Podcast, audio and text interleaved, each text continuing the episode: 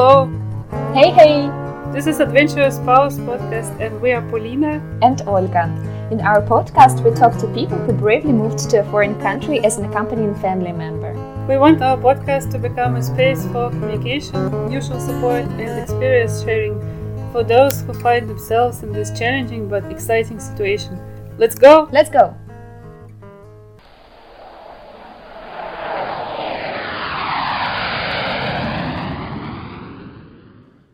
Hi everyone! In today's episode, Paulina and me will be talking about the corona pandemic and how it affected our lives as accompanying family members. There are several things which are new to our podcast and which are connected to this episode. The first one is that we will be talking in English. From now on, we want to make our podcast as international as possible and we will try to make as many episodes in English as we can. The second new thing is the format. Today's episode is a discussion between me and Paulina on a particular subject, in our case, corona pandemic. Apart from that, I deeply apologize for such a long pause between our episodes. I was responsible for the montage of the current episode about coronavirus, which was recorded at the beginning of December 2020. The delay has several reasons, and the majority of them are very positive. But in order to keep you intrigued, we will talk about it later after you hear the initial episode. Don't be surprised to hear this year. All references like that were made in December, which means they refer to the year 2020. Now I'm recording it at the beginning of March, and you will know what has happened in this year in the brief summary at the very end of this episode. We wish you a pleasant listening and apologize again for this delay. Hope you enjoy it.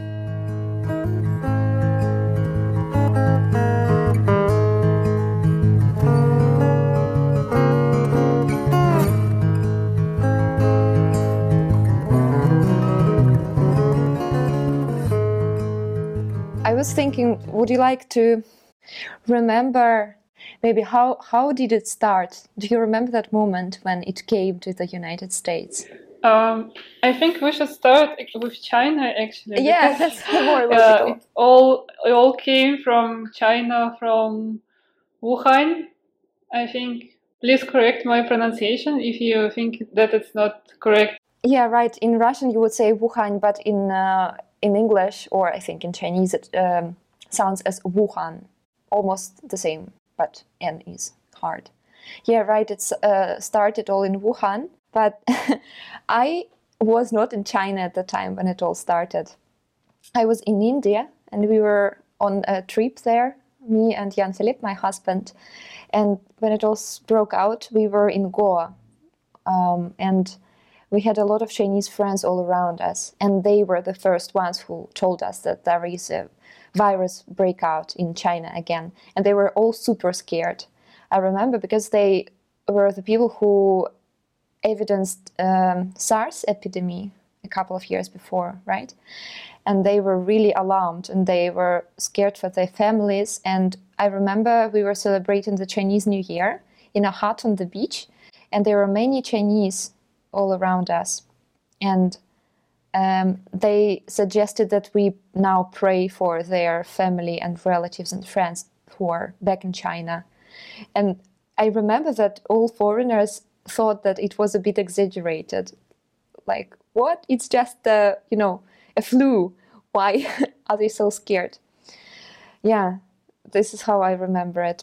It was January, I can't remember exactly which day it was. Chinese New Year. I think it was like the 20th. Yeah, I think it's the end of January when the Chinese New Year takes place usually. Yeah, right. It depends on the year though. So it might be at the beginning of February, but I think last year it was the end of January. And I think at that time it was already sort of spread all around, and it was a lockdown all around the country.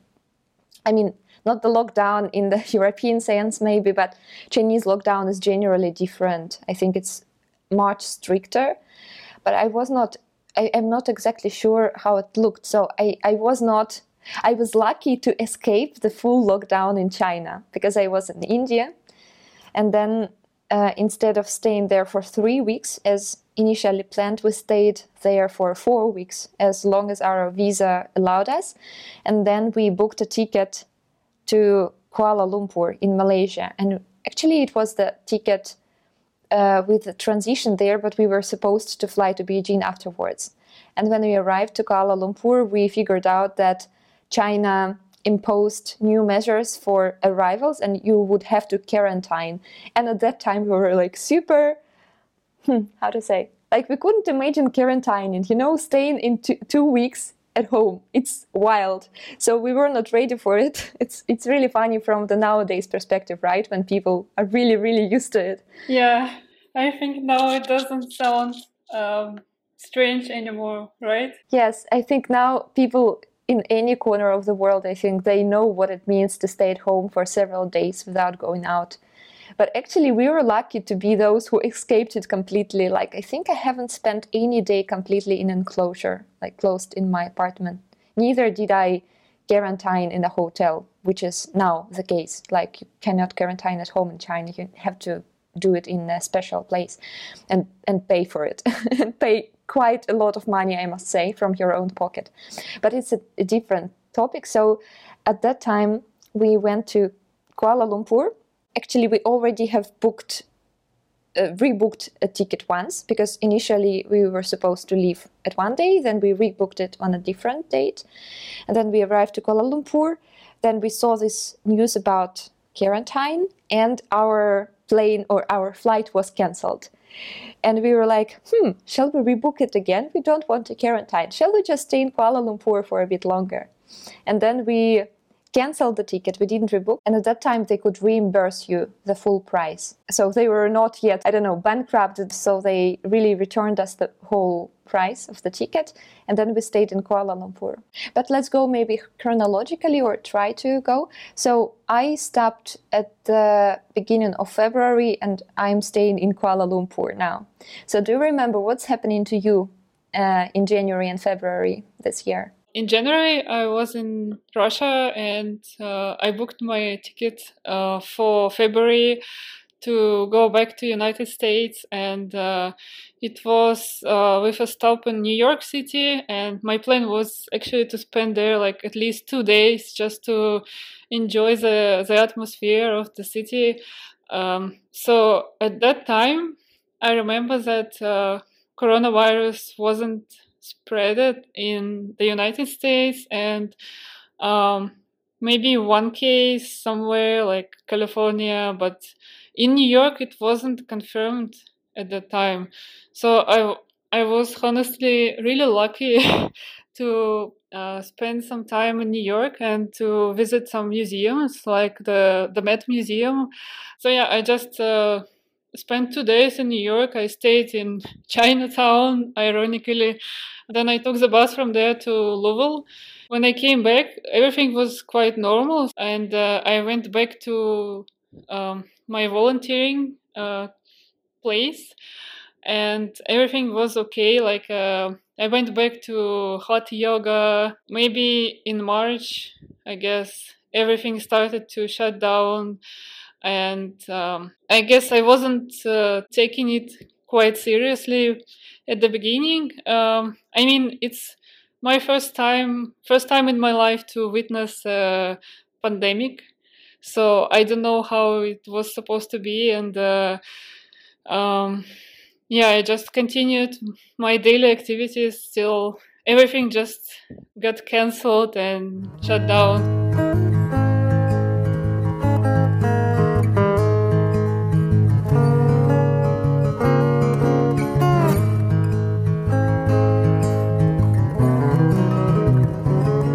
So again, you came back to the United States at the beginning of February, and until March you could enjoy your daily routine just as normally as you did before. Yes, that's correct.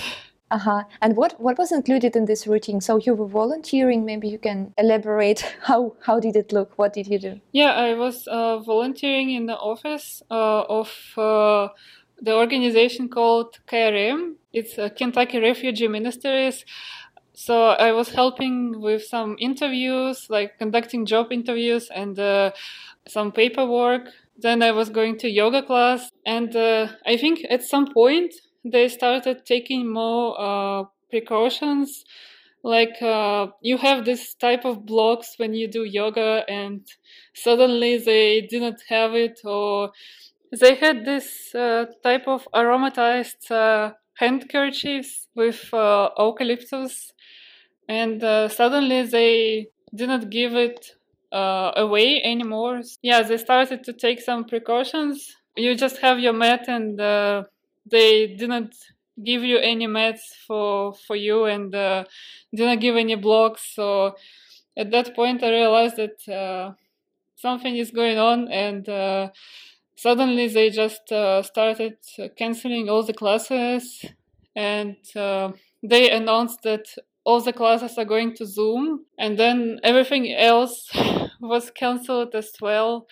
The volunteering, the organization sent a letter like, we apologize, but you can't come to the office anymore, and you can't continue doing the normal volunteering job, and we don't do any events anymore, we don't organize anything. What else? I think I was doing something else. Like I was also volunteering at the library as a tutor, so they canceled this as well. Basically everything, like my favorite coffee shop next to the university was closed, and suddenly like the world stopped.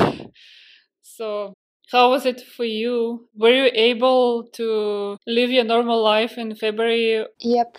It was both lucky and unlucky for me. As I said, I've missed the harshest time in Beijing. People really had to stay at home, and it depended on the compound. It's called, I think, Xiaoqu, and the Xiaoqu means like a district.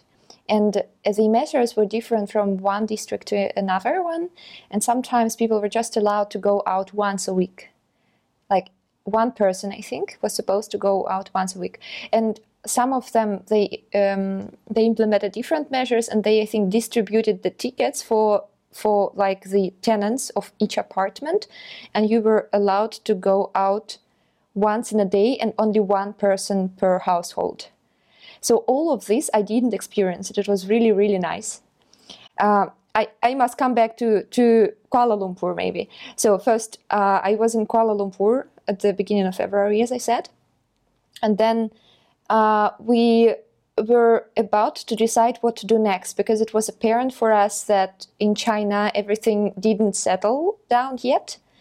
But it was really, really lucky that after 1 week of staying in Kuala Lumpur, this quarantine for people going from abroad, like arriving from other countries to Beijing, it was abandoned. So we didn't have to quarantine, and it was a sign for us to say, yes, we should come back to Beijing. And when we came back, I remember that Beijing, it was suddenly very still. It was actually a really nice time for biking, because eventually you could feel safe in the streets, that not you were not supposed to be kicked by a car, like to be ran over. So it was really comfortable in one way, and luckily for us, not everything got closed. So a lot of things got closed, like many restaurants, mainly restaurants and bars and cafes, but our favorite ones, and my at that time favorite Jinjun Naicha shop, a shop where I always buy milk tea, or I used to buy milk tea, it was open, so we could enjoy our at least dining routines almost the same as we did. I have so many things that I want to tell. So eating was all right. What was also good about our quarantine in February, that Jan-Philippe had a home office. I was really celebrating it, because normally I would sit at home alone and work. I don't like being alone generally. And for me, it was really good change, because we could spend time together. He was working in one room, I was in a different room. Then I cooked something, we ate. We did sport together at home. We destroyed the relationship with our neighbors downstairs, because we were jumping and doing workouts. But it was all right. It was really fun. what was really different from the pre-pandemic time was that my favorite fitness center got closed. And the fitness center was the thing which gave me structure into my daily routine. Like I would go there every day at 12, and then I would meet my friend there who is a Chinese, and she also lives in the same compound as us. And it was a really good change. I always had this guaranteed going out one time a day when I could meet a person with whom I could talk to. And it was really beautiful. And suddenly this big relief of mine, it disappeared. And I was even more isolated as I used to be. It was the same thing for me with the hot yoga studio. So it just it gave me some structure. It gave some structure in my life. Like I used to go there after volunteering, and then they just closed, and my routine just went for nothing. So I think it was somehow frustrating to lose the life I was building here. This is how pandemic actually affected my life, that I just started, to have the routine in my life here in Louisville. So I was meeting friends on a daily basis. I was going to yoga studio. I was going to volunteering. My day was really full of things, full of different meetings, and suddenly just came back to the square one from where I started, like when I just came to the United States, and I knew no one, and I was just isolated. Plus my husband, he continued going to the university.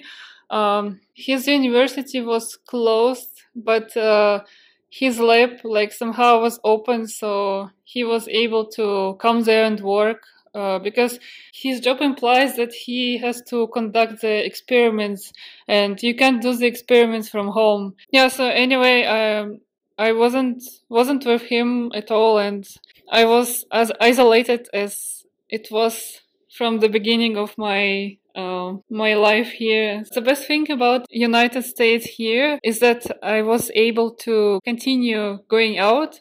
So there were no stay-home orders or anything like that, at least in our state. So it was really beautiful springtime, and I was able to walk around to enjoy the blooming trees, like magnolia, cherry trees.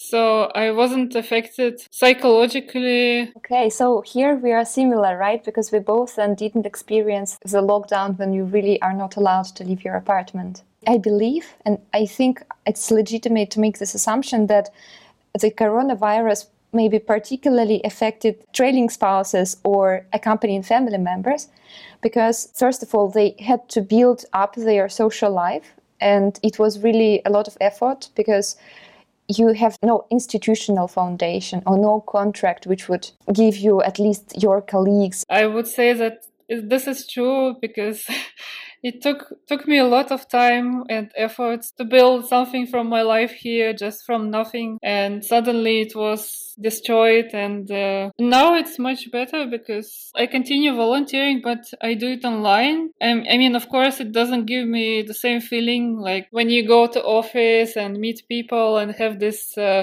a nice international atmosphere. At the same time, I still meet my friends, as reckless as me. Starting from July, we took many trips together. I think last one wasn't that successful. I mean, in terms of avoiding coronavirus, and for example, we took a trip to Tennessee. It was Halloween time. I think this is the time when when we went back and became sick with our friends. First days, we just had sore throat and runny nose, and I noticed that I lost my sense of smell when I was removing my nail polish. I noticed that I don't smell anything. I don't smell the acetone, and at that point I realized that something is definitely wrong. And on the same day, my friend wrote me that she tested positive for the coronavirus. Since that time, my symptoms changed. It wasn't a runny nose and sore throat anymore. It was just some discomfort in my chest. And another symptom was this sudden loss of smell. I wasn't able to smell anything. And it's so strange. This is something so essential for you, something you got used to, and you never notice that you actually can smell something. You can enjoy the smell of coffee. You can enjoy the smell of trees. My husband and I, we did an experiment. Like, I closed my eyes and I was trying to guess what I smelled, and I couldn't smell orange. This is how pandemic affected me in this way too.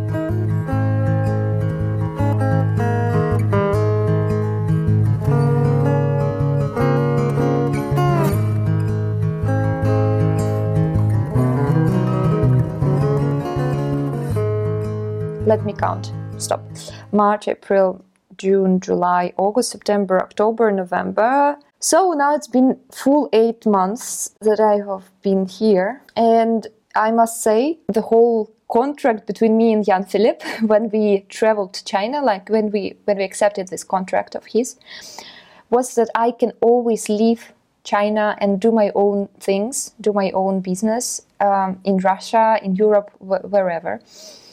And now that I'm closed here, I really got so unfairly deprived of all opportunities that I could seize in this year. Okay, so tell me about the year you could have had if there weren't corona pandemic. Yeah, I was building the plans which were good for my career development. I must say I'm a historian, and these plans, they were mostly connected with my research work. The plan was, and I was really planning it during the trip in India, that after coming back to China, I will be employed as a teacher at the university, and I would teach students anthropology.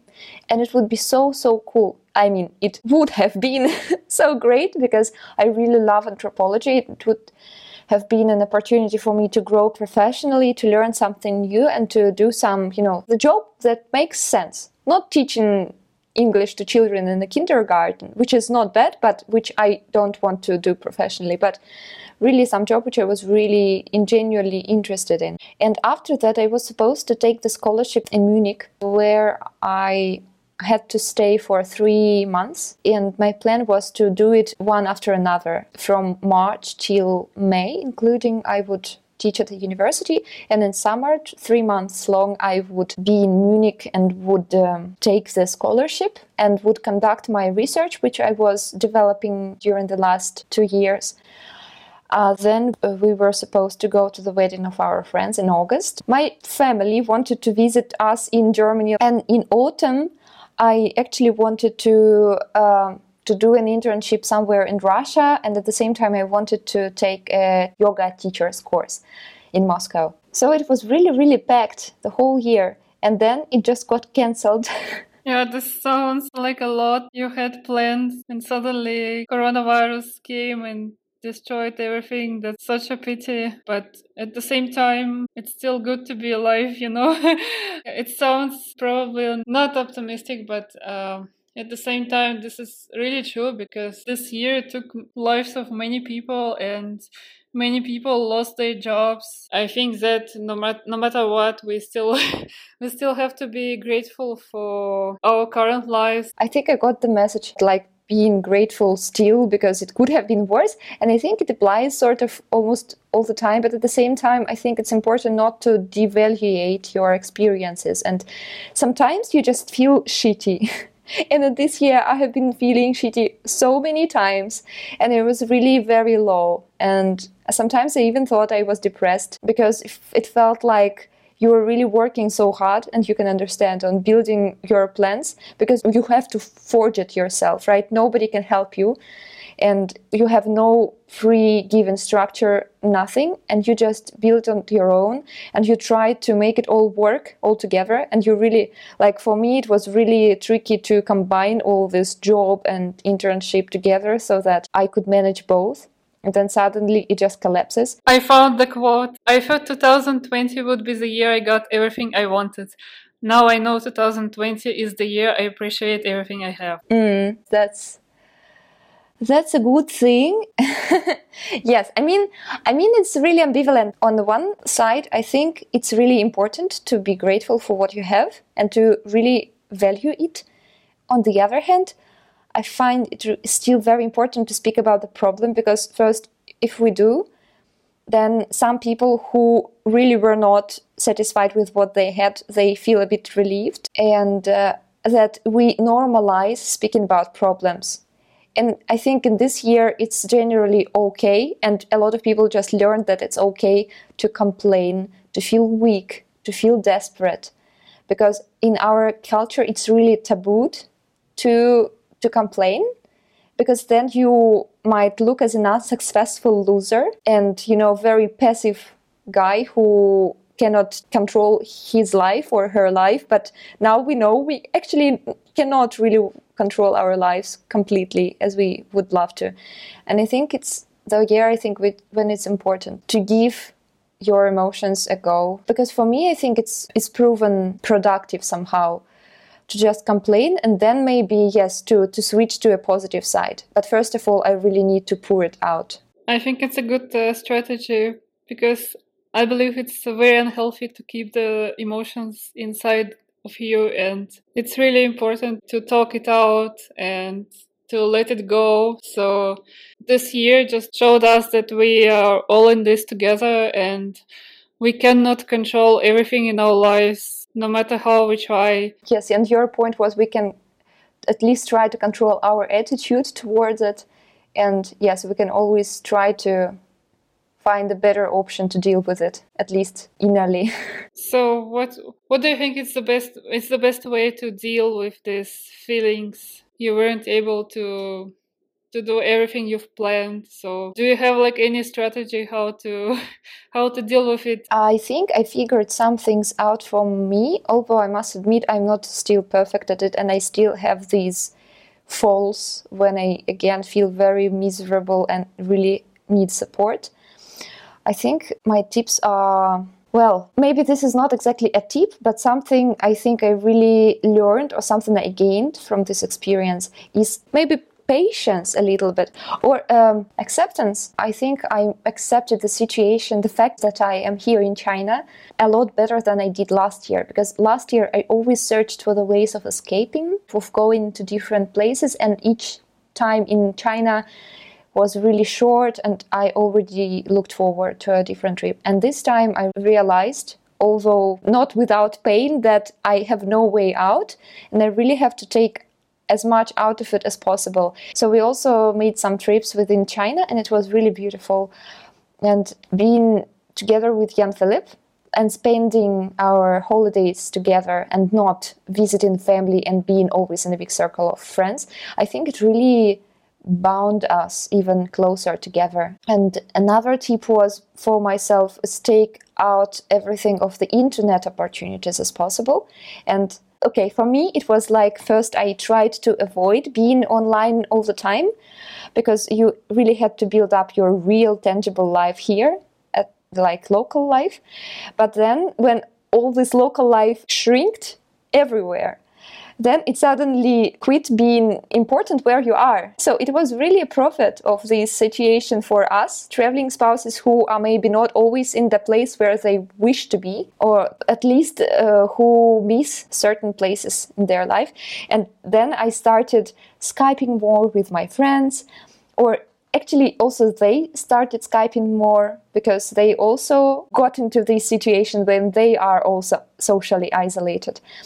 And there were, I think, many more events online taking place this year, and I also tried to take advantage. I mean, I remember that there were so many museums that offer like online tours, Natural History Museum or the Met Museum. I think it's really nice and educational, but the idea is that the coronavirus pandemic put some pressure, like to be productive or, you know, to do something useful. Like if you are staying home, that you have to do something, I don't know, you have to use this time to learn 3 languages, take yoga classes, online courses, be productive. But Some people were just so depressed, and someone wouldn't be able to do all these things just because of the emotional distress. Can I say that? Yes, absolutely. And this is, I think, partially what I was talking about normalizing negative emotions. This year, I think it proved particularly important for people to being able just to admit, no, I don't want to be productive and take this time to, you know, use this time to do everything I wanted to do in my free time, because it's not actually free time, strictly speaking, right? It's a stressful time. It's an emergency situation. And in an emergency, you normally don't act really as you do in the free time. And, well, then people got used to it, I think, right? But at the same time, I think the beginning of the pandemic was stressful because it was just adapting to new conditions, but then as the longer it took, the harder it got to endure it, because you couldn't really say how long it would last. And for me, it's still sort of the case, because I really don't know how long I would have to stay in China. Yeah, for me too, because I was also planning to visit my family during summer, and I hope to see the white nights in St. Petersburg, because I used to come during the winter times. I wanted to feel this summer atmosphere in my hometown, and to see my mom, my friends. Of course, I'm very sad that this is the longest time so far when I haven't seen my family or haven't been to Russia. And I still don't know how it's going to be, like when and how exactly I will be able to go home. This is, I think, the saddest part for me. Apart from a dream trip I used to have for a long time, I wanted to go to Mexico for a long, long time. And this year we started planning it somehow, but we realized that we might not be able to re-enter the United States after we come back from Mexico, so we had to forget this idea. It's just sad to delay your life. Yes, and this uncertainty maybe, when will it end, and how can we understand that it ends? And in terms of China, I really can't exactly imagine how it will look like. I guess the medicine is the only way out. Yeah, we also were planning to go to Germany for Christmas. And actually when we started planning it, and then it was the second wave and these new measures imposed upon the entry to China, which I was already talking about, these two tests, which basically prohibited you to or canceled this plan. I was thinking, why didn't we do it in summer? Because our summer also didn't exactly look like summer. We were also spending the time in the city, and, well, every summer I go back to Novosibirsk and I spend some time in the summer house and I go swimming. Of course, you can say it's all privileged and really, really lucky that I have this normality, which is so good. And this is true, but not having it was really painful for me because it didn't feel like summer. However, I must admit that generally I was in a very privileged situation, because in China the corona situation got much, much better. The spring, it was in May, and starting from August, me and my husband Jan-Philippe, we took several trips to the south of China, and they were all very beautiful. And in a sense, I had summer, which was a little bit shortened and a little bit later, like starting from the middle of August, and then we had another trip to the south of China in September. And then another one shortly afterwards during the so-called Chinese Golden Week at the beginning of October, also to the south of China. Yeah, so it's actually been quite a full year in these terms. And I really am sorry for all of those people who have been really not able to travel anywhere. But I still hope that you had some other joyful moments in this pandemic. Yeah, I also have like many things to be grateful for. Trip to San Francisco, of course, it's like one of the best things I had for the last few years. Yeah, in some ways it was really beautiful here.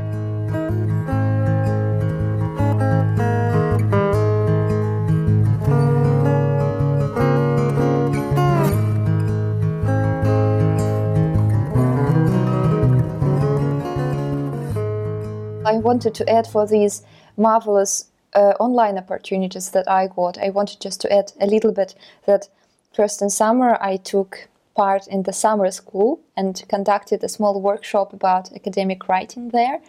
This was really good because this whole project, which lasted 1.5 months, it gave me again this feeling of community, although all the people were 5,000 kilometers away or even more.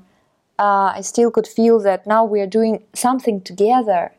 And then our project is also sort of, I'm not sure if we can thank Corona for it, because I think even without Corona we would make it, but still it's beautiful that we can make it independently from Corona, and we can even have interesting discussion about Corona. So this is maybe what we can thank it for. And then now I'm taking the course in the Free University of Moscow. This is a new initiative. What do you do with initiative? Initiative initiated, I don't know, founded by professors who were not completely satisfied with how they can teach at universities, and they invite students to apply, and I got the place. I was really lucky to get it in the course about gender studies. And now we meet every weekend, and I'm really grateful for the teacher, Ella Rosman, who dedicates her actually free time to teach us and to prepare really cool homeworks. And I also again feel this community, and I think I trained my self-organization skills this year really well, and I really learned to use the internet better than I did, I think. Speaking about the courses, I actually took courses on Udacity website. It's more like technology-related courses, but the thing is that during the pandemic times, they had 1 month for free. And usually it's like very expensive. It might be like, I think, $200 or $300 for this. But you have to complete this course really fast, you know, to get the certificate. I was able to take 2 courses like that, and I can add them to my CV or to the LinkedIn profile. And this has somehow helped me to, you know, to feel better about my career. Nice. Which courses were they? One was a programming course for data science, like Python for data science, and another one was UX design. So these are the things like I wanted to explore and to understand whether it's for me or not.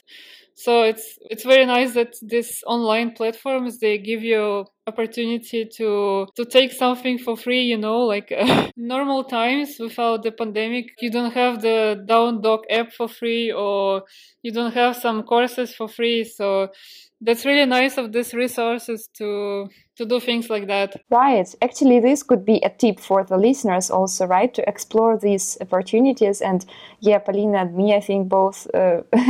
can only recommend this Down Dog app, because for me it also changed my life, I must say. Every morning me and Jan-Philippe are doing yoga with it, 20 or 15 minutes, and it's really, really cool. And we have been doing it since April, I think, or even March.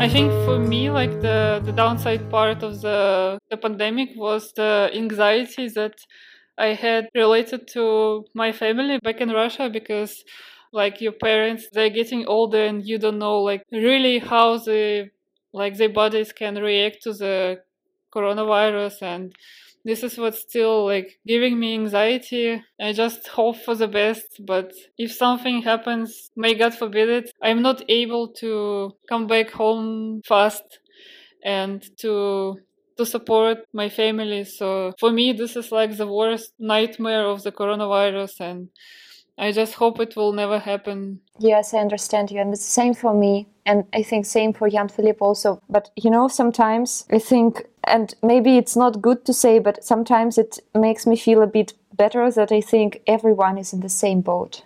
I think a lot of people feel anxiety too. And my Russian people with their Russian families living in the same country, they also feel the same. I think that the problem is not how to enter Russia, but how to come back to our husbands. Mm-hmm. This is the question. Because for me, it's like When I go back home, I have to renew my visa, which expires in January. And if I go back, it's like not known how the government will be managing the things. So I don't know if I will be allowed to enter the country again or not. Right. This is the same for me, that I think I could come to Russia, but I couldn't come back. I think if I go to Russia, I am 100% likely to get corona, and then I won't have the required 2 negative tests. So, and yeah, it's again this question like, okay, now I'm here dedicated to my family, and yes, we stayed together here, and we just can't live together because my husband has a contract and a really good job. Yeah, and this is the question also, that when you travel back home and you get the coronavirus on the way back, for example, from the airplane or whatever, and you come to your family, it's still like somehow dangerous. So there are many questions you have to answer. Another thing is that coronavirus was hard on extroverted people like us, I guess, because we feel happy when we meet others and when we exchange like energy, but suddenly maybe the only person you see like for the entire day it's your husband. And yes, to add to it, I wanted to make a point that if you are at work and then you suddenly get home office or go into home office, then you still have this structure and you have no way but to work, and this pushes you, right? And we have no pusher like this, and we really have to find this inner energy to make things happen, to do something. And it's even more hard because, yes, as you say, before we had these incentives to go to the fitness center, right? Something that assured us that we will not be isolated. But now we will have to build it up completely and make it in these stressful conditions, like generally stressful for everyone, and to adopt anew. This is the case for me, not only for the pandemic time, but this is the case for me as a traveling spouse, because when you have work from 9 to 5, you kind of know what to expect from your day. I wanted to say that at the same time, people say that since, yes, a lot of people lose their jobs or cannot get a new job. So I want to say that this makes us trailing spouses or accompanying family members or adventurous spouses sort of equal in a way with other people. And maybe for someone it was even less of a change, because I remember in the podcast with Masha, which you listeners can find in our Russian version of the podcast, she said that the corona was something that didn't let her change her life. And for me, it only changed basically, well, it changed my plans, but it didn't change the life as it was before the corona. And I think if some people already settled their life in a way that, for example, they found something online based, if they were trailing spouses, right? Or I know some of us, for example, Ariana from our German podcast, she is now in Uganda and she is in her maternity leave, right? So I wanted just to say that some trailing spouses, they chose to go abroad for maybe 1 year or 2 if they're on maternity leave, or if like for some reason that they actually didn't want to work in this time, or they could afford not working, or they were writing their PhD, or they had something online based, right? And maybe in this case, corona was not a big change for them, I suppose, but it would be interesting to hear the comments of such people, maybe of lucky people who didn't suffer much from it.